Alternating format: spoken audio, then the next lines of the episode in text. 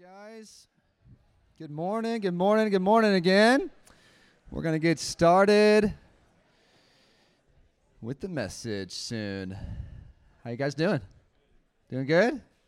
Great. Uh, if I haven't met you, my name is Mitchell, and I'm the lead pastor here at Antioch. And um, welcome, welcome to Antioch, where the pastors dress identical on Sundays. Do you notice that? Me and Larry, we look about the same. He's being a little more modest, kind of covering up his forearms. He's real strong, but anyways, we literally look the same. It's hilarious. Um, but anyways, glad you guys are here, and um, we are in uh, part three of a series that we have titled uh, "Health of the House." Everybody say "Health of the House." Health of the house. And in short, um, we've just been talking about what are some different elements that make up a healthy house of God or a healthy church. And let me give it just a couple disclaimers because um, usually on a Sunday, there's majority of you guys that are here. You're like a part of this church. You're a part of Antioch. Um, and then there's people that are from out of town. And then there's folks that there's a group of you guys that are just checking things out. Um, maybe you've come a couple times. Maybe it's your first time. Um, anyways, let me. I just wanted to comment on that because you'll notice in the way that uh, I'm preaching and communicating this message this morning, I'm kind of primarily speaking to our house, like our church, our folks. And so, but if you are from out of town or you are visiting, I think the things that I'm going to be sharing this morning as we look at primarily book of Ephesians again, is just they're just helpful takeaways that you can literally take anywhere. If because I think almost every one of you, and I've kind of addressed this over the series, want to be part of a healthy church a healthy body. I'm pretty confident all of you want that. Yes, you can nod.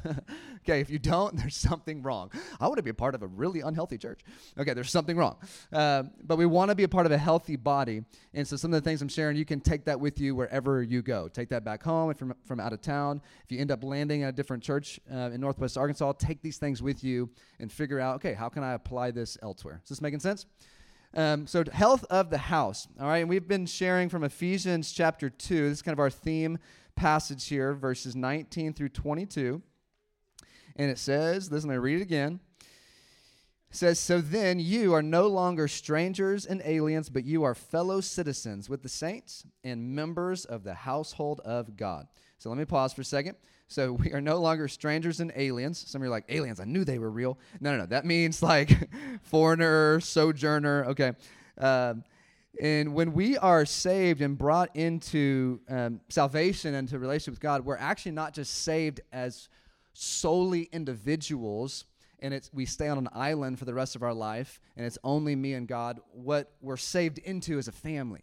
We're, say, we're, we're called a people, citizens of heaven, citizens of what this says here, the household of God. And it's amazing. It's, I'm so thankful for the household or the people of God. Then in verse 20, it says, We're built on the foundation of the apostles and prophets, Christ Jesus himself being the cornerstone, and whom the whole structure, being joined together, grows into a holy temple in the Lord. And then verse 22, one of my favorites, it says, In him you are also being built together into a dwelling place for God by the Spirit. That is a mouthful, but what it's saying is when we are joined together in a healthy way, what this becomes is a place where God's glorious presence dwells, where His Spirit is among us, where He is sensed, He is felt, He is worshiped, He's revered. And hopefully you, you felt some of that this morning.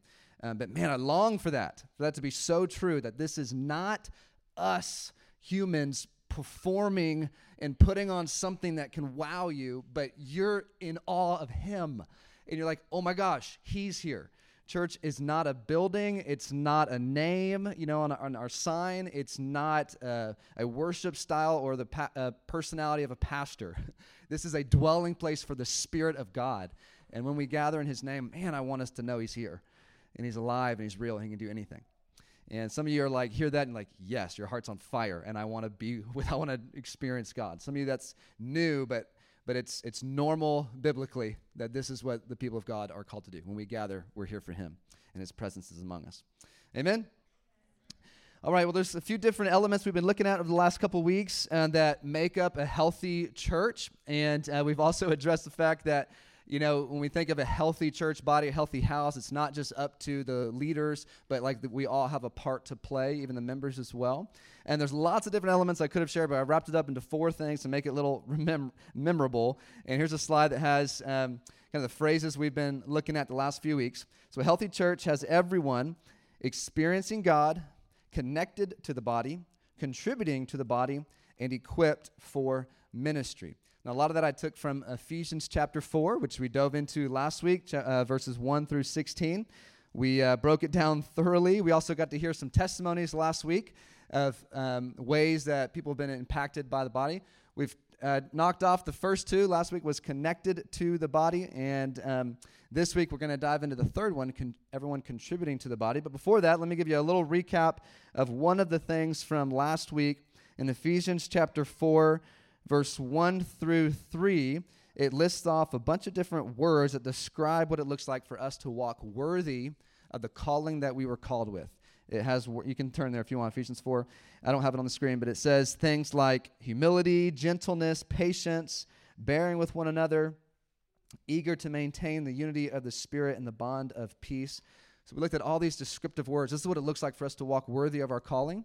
But the reality is, none of those descripting words can actually be walked out unless we are deeply connected relationally. And so last week we looked at we, it's hard for us to actually walk worthy of the calling God's called us to if we're not connected to the body relationally. so that's what I talked about a lot last week is the importance of doing that. And I gave you a couple um, practicals. There's another slide here. I, I have a cheesy little uh, what, what is this called acronym. Um, we're talking about the body of Christ, and here's our kind of what now. This is like, it's, it's biblical, it's clear, we want to be a part of it, but here's what it can look like for us. Again, I'm talking to us, those of you that are here. One, being a life group, but then after that, we're opening up our heart to other people, we're committing, we're devoting ourselves, and then we're yielding to the Spirit of God, letting Him do in us whatever He wants to do as we open our life up to community. So hopefully that's a helpful reminder. Uh, but today, what we're going to focus on is everyone contributing to the body. Everybody say the word contributing. So, a healthy church has everyone contributing to the body. When you are working on a team, how many of you guys have ever played sports before, on a, like team sports? Great. Um, okay, they, uh, sports, that's really all I know. Is there other team activities? uh, t- what? Theater, work, acting? Yes, teams. Uh, we did me and uh, my wife, father-in-law, and my two sons did a escape room last night. Anyone done an escape room before? Yeah, yeah. Do you like it? it's kind of intense sometimes, but anyways, we won. We got out. Praise God. Testimony. Yeah. Was our first. Well, Beth was the the pro. She's been one other time, but there's something about when you are working with a team, the way that it becomes successful is if each person is contributing something. You know, when it's too heavy on one person, then sometimes everyone else is either slacking or doesn't feel very purposeful. And uh, even if you're trying to like take charge, like we all need to do our part and all need to contribute if we want to accomplish, in a sense, the mission. And so that, I just love that word contributing because you see that all throughout Ephesians chapter 4. And um, I want you thinking about, okay, what could that look like within a healthy church, each person contributing? All right, so that's what we're going to talk about this morning. So if you are at Ephesians chapter 4, say, I am there. If you're not there, say, hold on. All right. If you're waiting for the screen, say, I'm waiting for the screen. uh, my wife, she's waiting for the screen. All right. Ephesians chapter 4, verse 11 through 16. Let me. Um, read this. We, we broke it down uh, last week or different parts of this, but let me just read it again for context, and then we're going to focus in on verse 16 this morning. Here we go. It says this again, the context of Ephesians, it's really t- Paul is writing to this church, strengthening them, s- sharing a few things. He's praying over them, but he's also continuing to teach them what does it look like to have a healthy church, healthy household of God. Verse 11 says, he gave the apostles, Jesus gave the apostles, the prophets, the evangelists, shepherds, and teachers to equip the saints for the work of ministry, for building up the body of Christ, until we all attain to the unity of the faith and the knowledge of the Son of God, to mature manhood, to the measure of the stature of the fullness of Christ, so that we may no longer be children tossed to and fro by the waves and carried about by every wind of doctrine, by human cunning, by craftiness and deceitful schemes. Rather, we are speaking the truth in love. we are to grow up in every way into Him who is the head, into Christ, from whom the whole body, joined and held together by every joint with which it is equipped, when each part is working properly, makes the body grow so that it builds itself up in love. Great passage. Again, huge mouthful, but we broke that down a little bit last week, and we're going to primarily focus in on verse 16 in just a second. But let me pray because I always love just asking the Holy Spirit to help us understand His Word and help us apply it to our lives. Let's pray together. And you can also agree with me and pray that, that you would understand, that God would help you understand this morning. So, Lord, we just come before you knowing that we need your help in understanding your Word. And I pray that your Word would shape us, would mold us, would teach us again, would equip us Lord, that you would give us insight into what you are saying through your word this morning. We need you, Holy Spirit. In Jesus' name. Amen. All right, so what we see throughout this passage is really the beauty and the health and strength that comes when the body of Christ is working together. Now, before I get into verse 16, I want you to see the end of 15 because it's a very important point that I want to talk about. It says, We're growing up into Him who is the head, into Christ, from whom the whole body is joined together. So, point number one, I want us to remember as we're talking about the body of Christ, the church, this is Jesus' body. He is the head, and we, or this, his church, is his body. Ephesians 1 uh, 22 says it really clearly. It says, He put all things under his feet and gave him as head over all things to the church, which is his body, the fullness of him who fills all in all. And I, it's a simple point, but I want us to remember when we are talking about the body of Christ or the church, we are talking about Jesus' body, something that matters to him, something that is special to him. His body is special to him. And it's it's holy. It's the body of Christ. It's holy. It's not casual. And it matters to him how healthy it is, and it matters how it functions. And so when we talk about his body, I already mentioned this, we're not talking about a building or a certain style of worship. We're talking about something that requires some reverence. And so the reason I'm mentioning this is because the more I live as a Christian, the more I'm a pastor, I hear people talk about the church, and I get concerned sometimes that the church get, get treated a little bit too lightly like without reverence and honor. It's as if we're like, it's another restaurant that we can give a little Yelp review to. Oh, I didn't expect that to sting, but okay. you know, or, or it's like a Google, it's like another thing I can give a Google review to, which literally you can. you can leave here today and I think you can give us a Google review. But don't. just, worship God. Uh, seriously. I mean, if you want to, go ahead. Um, gosh. All right. Um, it, eh, the, re- the reason I mention that is because as you look at the Word of God, again, it's Christ's body. This is holy. This is reverent. This is His. And um, I want us to be careful to make sure that we're matching, you know, what we see in Scripture, which is it, it matters to Him how healthy it is and how we speak about it and how we talk about, how we think about His church. Now, are there things that His body, His church, need to grow in and work on? Yes, this is literally what Ephesians 4 says. You got to work together, you got to stay unified, and when you're doing that, you're going to build yourself up in strength and in love, and you're going to get some of the immaturities out, you're going to get some of the weaknesses out, you're going to get some of the things that aren't right, you're going to get those things in line. You seeing that through Ephesians 4? And it reminded me as I was thinking about this, you know, it's not a Yelp review, you know, it's not a Google review. It reminded me of a story in Acts chapter 5 um, where it was just clear to me that, at least in the early days, early church, there was no kind of Yelp review mindset. Look, look at this. If you want to read a chapter that'll just mess you up about the church, read Acts chapter 5. Anyways, a lot in there, but here's one part Acts chapter 5, verse 12 through 14. It says, Many signs and wonders were regularly done among the people by the hands of the apostles. That's amazing. So God was showing up in powerful ways, doing miracles. Then it says, They were all together in Solomon's portico which is just a, it was a section of the temple that was in Jerusalem at the time. And it's this big kind of porch area. And so they gathered there. And it says, None of the rest, look at this, none of the rest dared to join them, but the people held them in high esteem.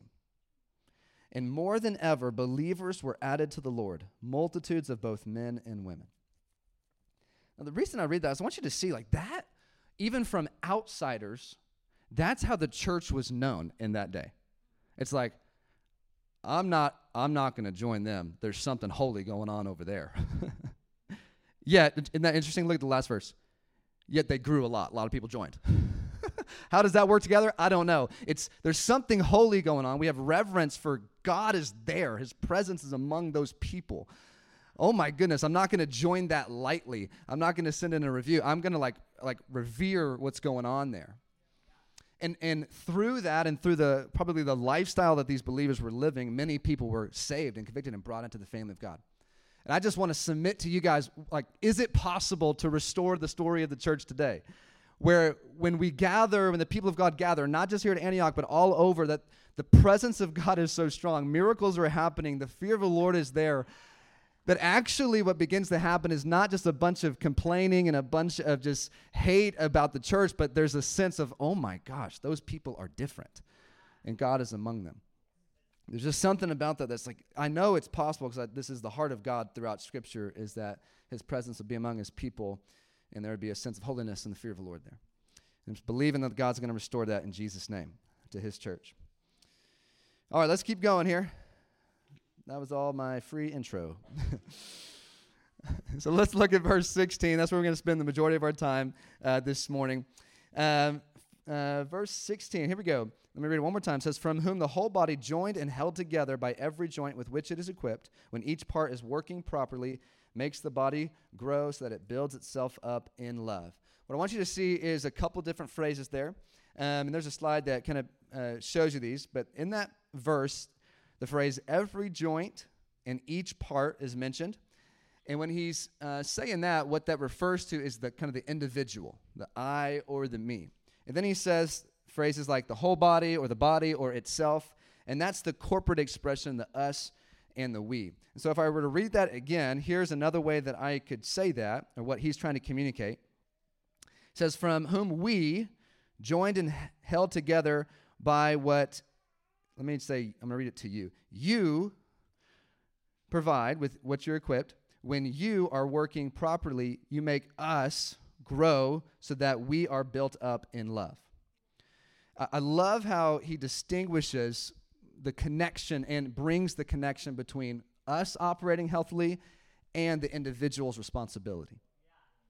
And that's kind of what I wanted to share and submit to you guys this morning is man, when we are all operating in different or in our gifts or serving or doing different things, what it does to us is it makes us healthier and stronger. And literally this morning, you're in a room where there's just so many people. I can see, I mean, those willing to sit in the balcony uh, this morning to make room for you guys down here. Such a blessing. I see people back there in the sound booth that are serving, obviously, the worship team. Like all these people are contributing so that we have an experience together, that we get strengthened and built up together. And there's another translation I want to show you guys in the NLT because um, I love some of the phrasing here. It says this, Ephesians 4.16 in, in the NLT. I think it's up there. I don't have it on my my paper, so hopefully you got it. There it is. It says he makes the whole body fit together perfectly, as each part. Everybody say each part does its own special work. It helps the other parts grow, so that the whole body is healthy and growing, full of love. Isn't that great? That's the type of body I want uh, to be a part of.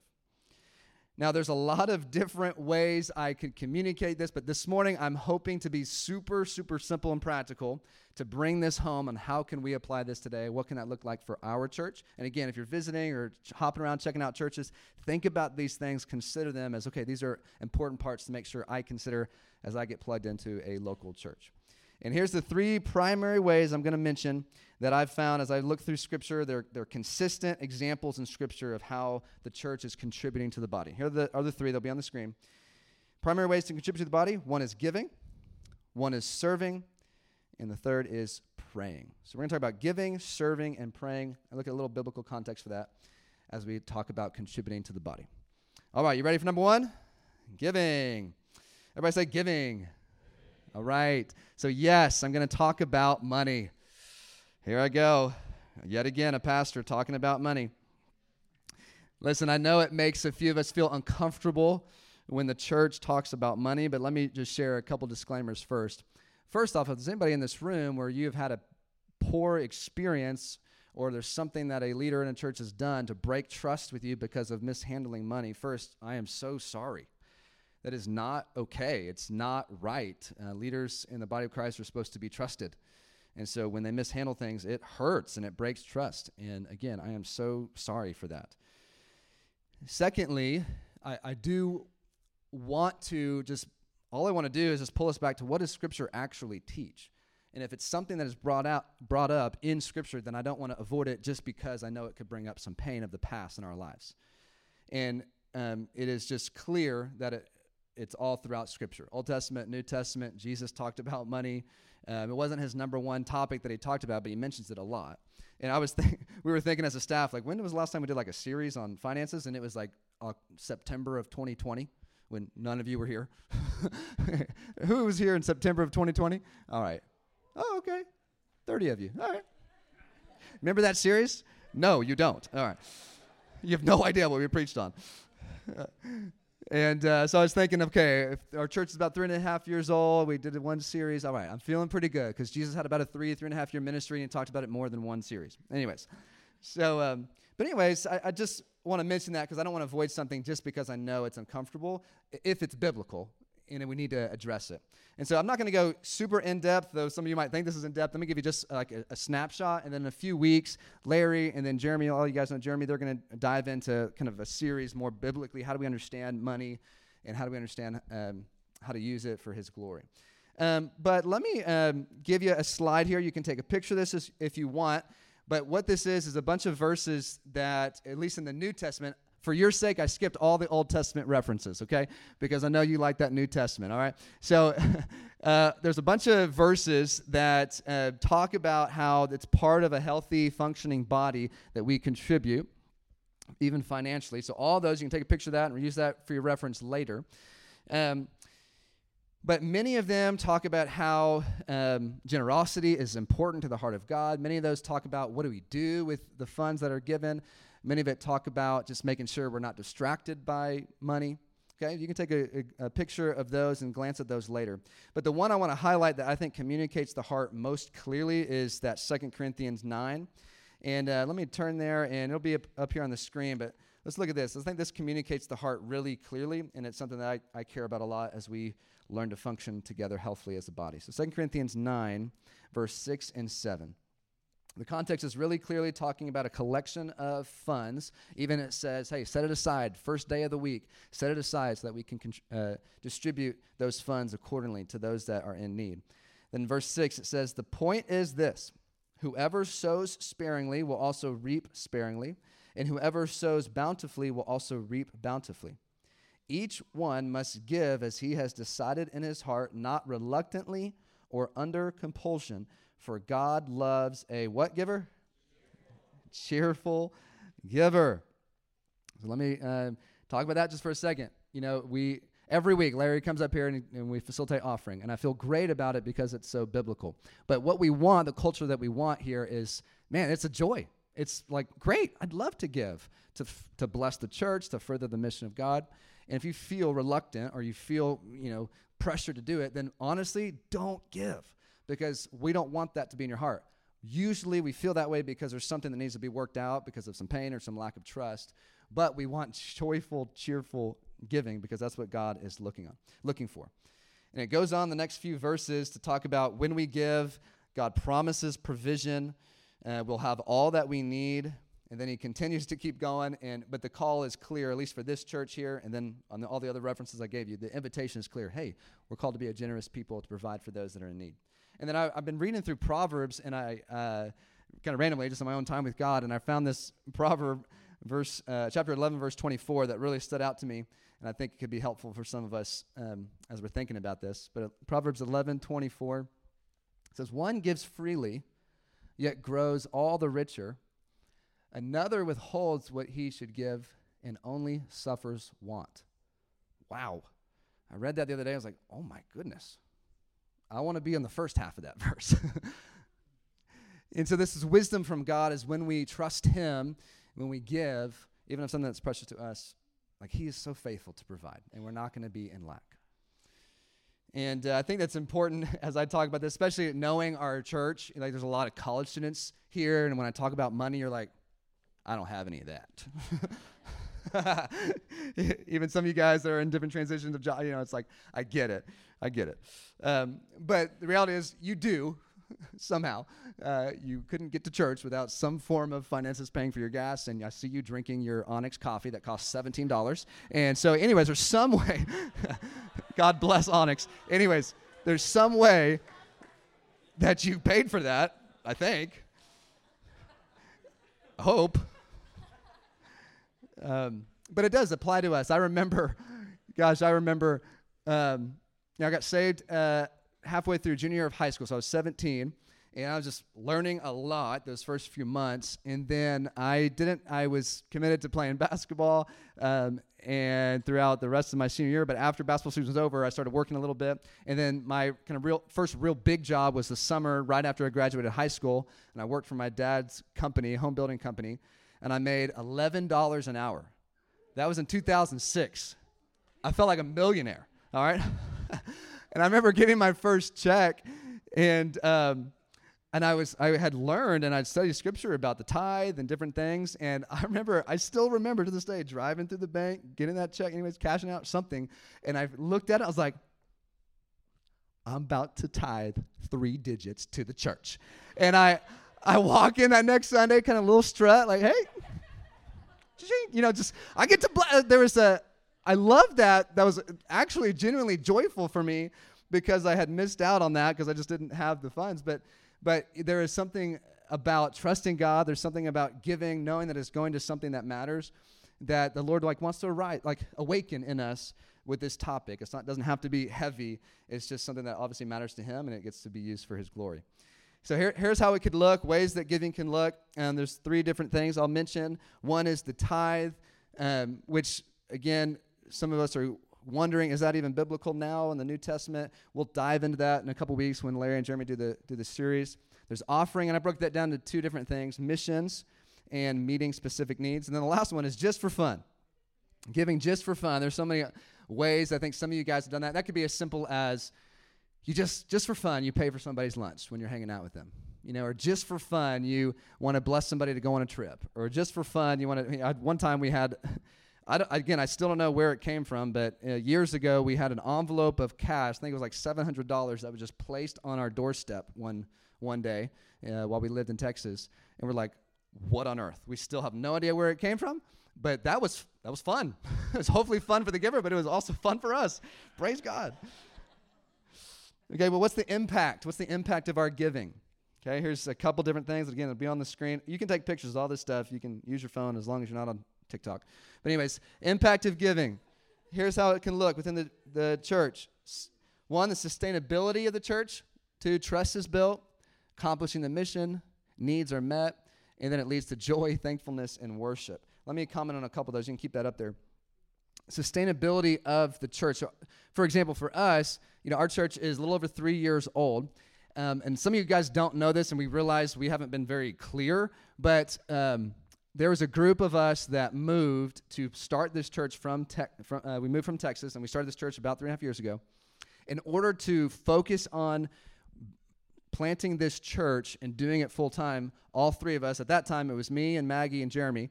We raised financial support from friends and family, primarily our church back in uh, Texas. We reached out to people, hey, would you support us financially? People said yes. They gave us money so that we can have a salary so that we can feed our families. And so that was uh, about three and a half years ago that that journey started. Still to this day, all five of our staff are, uh, the way that we get paid is through outside donors outside of this church that, that still support us. As our church has grown, the church has been able to provide a little bit of each staff person's salary. Um, but we just, I just wanted to tell you that just in case you're curious or want to know that we still um, are at that place. Now we're growing and we're transitioning, but it helps the sustainability of our church when the locals also contribute as well. And it helps pay for the staff and also literally everything that we're doing this morning. It helps um, meet those needs and helps our church be more sustainable. Trust is built. You get to learn to trust God because He always provides. You also get to learn how to rebuild trust within the church as you see church leaders continually being faithful and not mishandling money. It actually rebuilds trust. Um, accomplishes the mission. So here's a couple things uh, that we care a lot about is disciples being made, like the gospel being preached, and people from all over the world have an opportunity to hear the gospel. We care a lot about that. It's literally like the, the tip of our spear, so to speak, of we gather here, we want to experience God, but also what we're trying to do is help the nations of the earth, those that have not heard the gospel, here. And here's uh, a way, some of you guys know this, but we're sending out our first long term missionary, Kelly Casillas, soon, as soon as possible. Are you in here, Kelly? Hey, Kelly. Um, you know, and so um, she's been raising su- financial support for the last about two months now. And um, this is another way that, man, through the generosity and contribution of the people of God, she is able to not only personally fulfill a calling on her life, but it allows us as a church to fulfill the mission God's given us, which is to train and send people to go to the nations of the earth. She's going to the Middle East and going to proclaim, proclaim Jesus to a people that need him. And um, man, we just want to get her there. And right now, the only reason she's not left yet is because she needs more funds. If you have to pray for her, thank you. She just doesn't need any more people praying. She needs she needs money. All right, let me rephrase that. She needs everybody to pray, but her current pressing need is finances. All right, you think you know what I meant. Okay, and like there's a little slide that she put together that shows you right now she needs $4,100 still per month, which she broke it down a little graphically there. That means I think it's about five people to commit to 300 a month, five to 200, 10 to 100, I think another 10 to 50, and another uh, 10 people to commit to $10 a month. Widespread there because obviously all of us are at different places. But what I would love to see is that our church helps us get her out the door and sends her out. Uh, literally, this is a church wide win that we can, can contribute financially to help her get out the door to fulfill the mission of God. So hopefully that's helpful. And of course, if you want to talk to Kelly, you can see her after service. Once you raise your hand again, there's Kelly. Got, you know, hey Kelly, hey, look, we love you, Kelly. And some of you look at that, and you're like, hey, I think I can do one of those. You know, and so, if if so, talk to Kelly afterwards. She'd love to connect with you. And your funds are going to help helping people encounter Jesus in the Middle East. They need the love of God. All right, um, let me keep rolling here. Um, oh, uh, sorry. One more thing about our mission. Some we mentioned the Tijuana mission trip, and that's happening in um, for spring break. So there's another opportunity down a couple weeks from now. What we're going to do is a, what we're going to call a Giving Sunday for that mission trip in particular. So February 12th, I think that's two or three Sundays from now. We'll do a Giving Sunday just for that mission trip because a lot of college students are going. But one of the biggest hurdles for a lot of college students is how am I going to pay for this mission trip? But if we can uh, contribute together as a church, that would be a huge blessing for many college students that would be in need. So that's coming up in a couple weeks there. Another opportunity to give. Anyways, let's keep rolling here. Um, where am I at? Go back to that slide, impact of giving. Talked about needs being met. We've already addressed that. And then the last thing I want to share here is that joy, thankfulness, and worship piece. This is mentioned in 2 Corinthians 9, kind of the second half of it, verse 11 through 13. He says, after, hey, give cheerfully, says, here's what's going to happen. You will be enriched in every way to be generous in every way, which through us will produce thanksgiving to God. Isn't that great? It's like as you are generous, what it produces is thanksgiving to God. For the ministry of the service is not only supplying the needs of the saints, but is also overflowing in many thanksgivings to God. By their approval of this service, they will glorify God because of your submission that comes from your confession of the gospel of Christ and the generosity of your contribution for them and for all others. So when we give, it leads to worship, it leads to joy, it leads to me- needs being met, and it leads to, oh my gosh, God, you're so good. I remember a couple very um, meaningful examples I can think of for my wife and I's life. I think this was the maybe March of 2015. Our um, three month old son at the time, Micah, we were at the beach trying to have a family vacation, but we decided to spend the family vacation at the hospital because he came down with a really, really bad uh, cough. What was it, RSV? And it sent him to the hospital for, I think, five days and um, so difficult, so hard, and we were just broken in need, trusting God, but it was difficult. Uh, we didn't ask for this, but some of our friends in our life group back in College Station, at the Antioch we were going to there, they had said they saw us in need. They were praying for us, praying for Micah. Micah, praise God, was healed and got out of the hospital.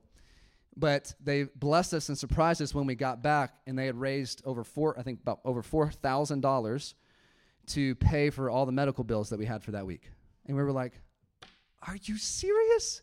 And it led to worship and gratitude and thankfulness because the people of God um, cared and met needs and took this seriously. It was so encouraging, so amazing. Last thing I want to say about this uh, topic is every single gift matters. Literally everything. One of my favorite stories about just even the littlest of gifts matters is we've been on a couple journeys of raising financial support for the uh, ministry we've been doing. And we had one donor that was finishing out nursing school or something, but she was so committed to what we were doing. And she said, You know what? I'm going to I'm going to give you guys $3 a month. And you know what I love about that? She never said sorry. I wish it was more. She said, I'm going to be a faithful giver and I'm going to give you $3 a month. And it was like, yes. I don't know if I'm allowed to, but I, she was my favorite giver. I don't know if I'm allowed to have a favorite giver, but she was my favorite one because she was so faithful and she did with joy and she contributed what she could. And it was a part of the whole picture that allowed us to be provided for. So it was amazing. All right, is this even happening here at our church? Is, is anybody generous? Yes, you are so generous already.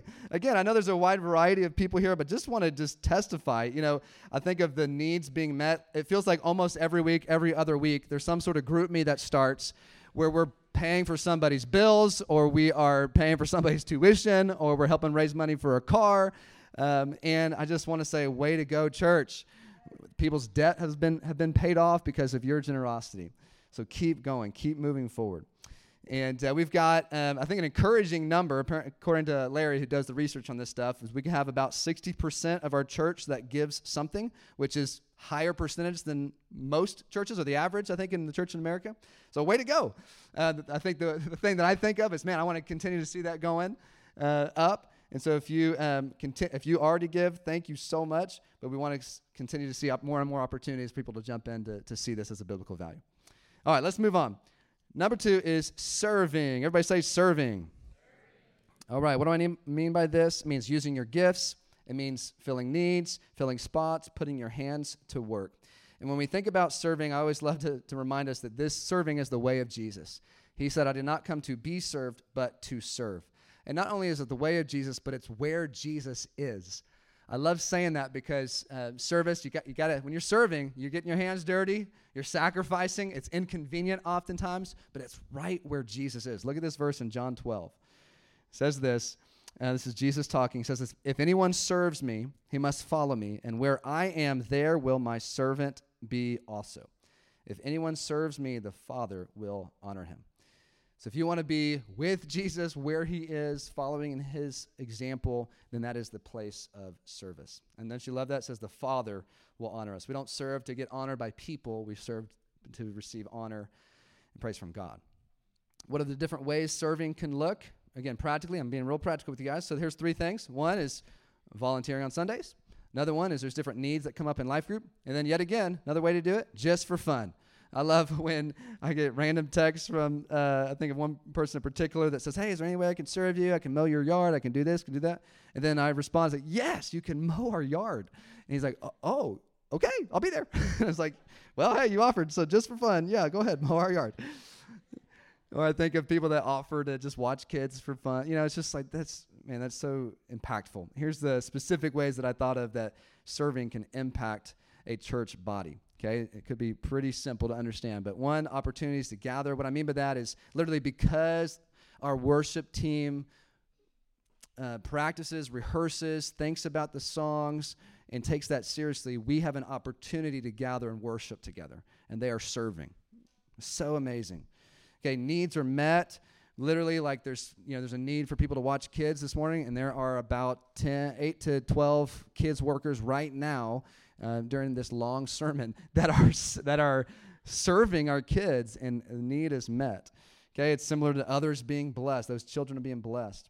And then it also what it does for the individual is when we serve, when we use our gifts, when we are put to work, it provides a sense of purpose in what we're doing as we gather. So let me ask that question again. Is any of this happening here?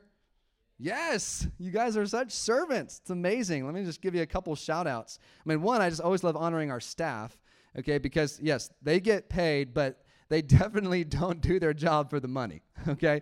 Because there's other jobs that they would get paid more. But they t- like work tirelessly to um, provide a community and a p- space on Sundays, and also many of them are serving and leading in life groups. Okay, and I also think of several others. I think of Joel, who serves on our parking team, does it in, in the cold with a great attitude every week. Thank you, Joel. I think of so many teachers that are here um, where they, for their job, they work with kids. I think of Joy and Emma and Lauren and Chelsea um, and uh, Sarah and Stephen and so many of them. They do it for their for their job, but they also have served in our kids ministry as well and are willing to give up time. So thank you, teachers, for serving in that way. I think of Anna and Jamie that come up to the church so consistently to clean and to do dishes and to make this space an environment where we're not distracted by a bunch of trash. Thank you, Jamie and Anna. Thank you so much. I think of all of our life group leaders and those that host life groups each week so that we can have a place of community. Thank you guys so much for doing that. Give it up for our life group leaders and our hosts. All right, but yeah, there's a space for any of you guys. Again, I'm talking to our folks, those that have committed here.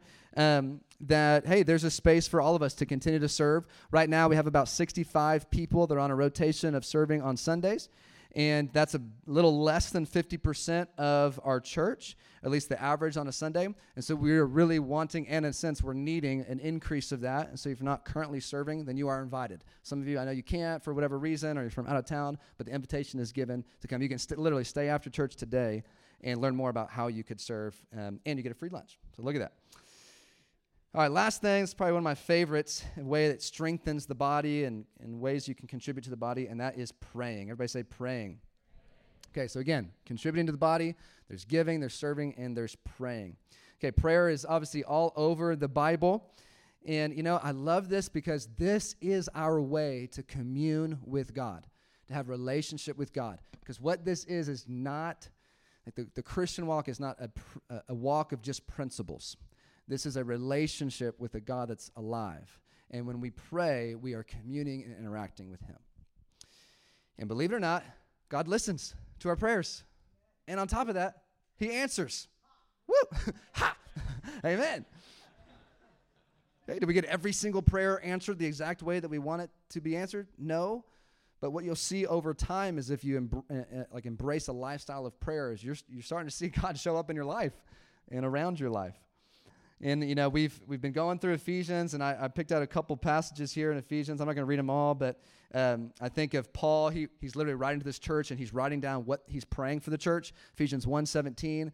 He mentions, "Hey, I'm praying that you would have a what he calls a spirit of wisdom and revelation in the knowledge of Jesus." Meaning, like I want you to like have your your heart opened up to see how glorious and amazing Jesus is.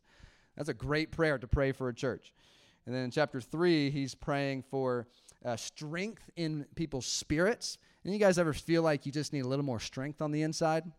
that you just need more endurance? You just need the Holy Spirit to help you overcome temptation? Or is that just me? All right, it's just me. All right, so I need God to help me overcome temptation, and I need strength, and sometimes I feel weary. And he's praying for this church in Ephesians 3 that God would give them spiritual strength and that they'd be filled with God's fullness as they understand God's love more and more and more. It's a great prayer. But there's an admonition to the church in Ephesians chapter 6. It's in the context of um, pretty much spiritual warfare, the whole armor of God. Some of you guys are familiar with this, but look what it says in uh, Ephesians 6 16 through 18. It'll be on the screen. It says, In all circumstances, take up the shield of faith with which you can extinguish all the flaming darts of the evil one, and take the helmet of salvation and the sword of the Spirit, which is the word of God, praying at all times in the Spirit with all prayer and supplication. To that end, keep alert with all perseverance, making supplication, or again, prayers for all the saints. So Paul is admonishing this church hey, if you're going to stand in the armor of God, but I also want you praying for the saints, praying for the church. Okay, what can praying look like? Here's a slide of three practical things. One is it can look like your personal time with God, praying could look like in life group. Oftentimes we will pray corporately for things, but also we pray for one another. And then we have a prayer room right up there through those windows um, that uh, is open throughout the week, about 8 to 5, Monday through Thursday. None of you guys have uh, work, but if you have that flexibility or want to give up some time during lunch, you can come up to the prayer room. But what's the impact of praying? Here's four things I thought of. I already mentioned this first one, but the impact of praying is that we get to fellowship with God. We get to have strength, like deeper relationship with God Almighty. That's amazing. Also, it produces spiritual strength and endurance for the church. So many of you guys have prayed for me and my family and our staff through these last three and a half years of the craziness of trying to plant a church in the midst of COVID and political tension and all sorts of stuff going on. And it, man, we have felt the spiritual strength and the endurance to persevere because of your prayers. So thank you so much. Also provides protection from the attacks of the enemy and God showing up in powerful ways when we pray. Isn't that great? It's the impact of praying. That just that list reminds me this is so worth it to continue to pray. Now, is this happening here? Does anybody pray at this church? Yes, yes. I sometimes make you pray. hey, we're all going to pray right now. Go. You know, uh, but just want to encourage there's a group of young adults that meet on Wednesday mornings for what we call EMP or early morning prayer that are praying, contending for what God's doing in Northwest Arkansas and praying for our church. Uh, college is getting an EMP going soon as well. There's even a small group of dudes that meet at 5 a.m. on Mondays to pray the topic that I preached on Sunday to pray that over our church and our city. 5 a.m. Jeremy leads that. You can talk to him about that. uh, also, I, I, see people coming in and out of the prayer room throughout the week um, that I love seeing. There's a group of moms that's about to start meeting on Wednesdays to pray for our families and our kids. Love it. I love it. And the invitation is still continuing, like, it still continues. If you want to come connect with the Lord, come to our prayer room or gather with your life group and let's be a church that prays. Amen? All right. So I'm wrapping up here um, and just want to ask you guys one more time do you guys want to be part of a healthy church? Me too. And one of the things today that I'm focused on in verse 16 of Ephesians 4 is the way that we are a healthy church, healthy house, is that everyone is contributing to the body, every joint, every part doing its share. And all of us have something to offer. So, in closing, there's lots of different ways I could close this, but what I want us to do is to just talk to the Lord about this topic. And what we'll do is we'll put on a song, and then there's going to be a couple prompts on the screen for you just to be thinking about. And also, if you have a journal, you can write down some answers that whatever comes to mind. You can also pull out the notes app on your phone if you want to just kind of jot a couple things down. But just for two or three minutes here, this is how we'll close out our service. Is you guys will have some time to think through some of this stuff and talk to God about it, and um, and then we'll go from there. And I'll come up and close this. All right, you good? All right, go ahead and put those up there, and I think it will be understandable. So go for it. Start connecting with God right now asking them these questions.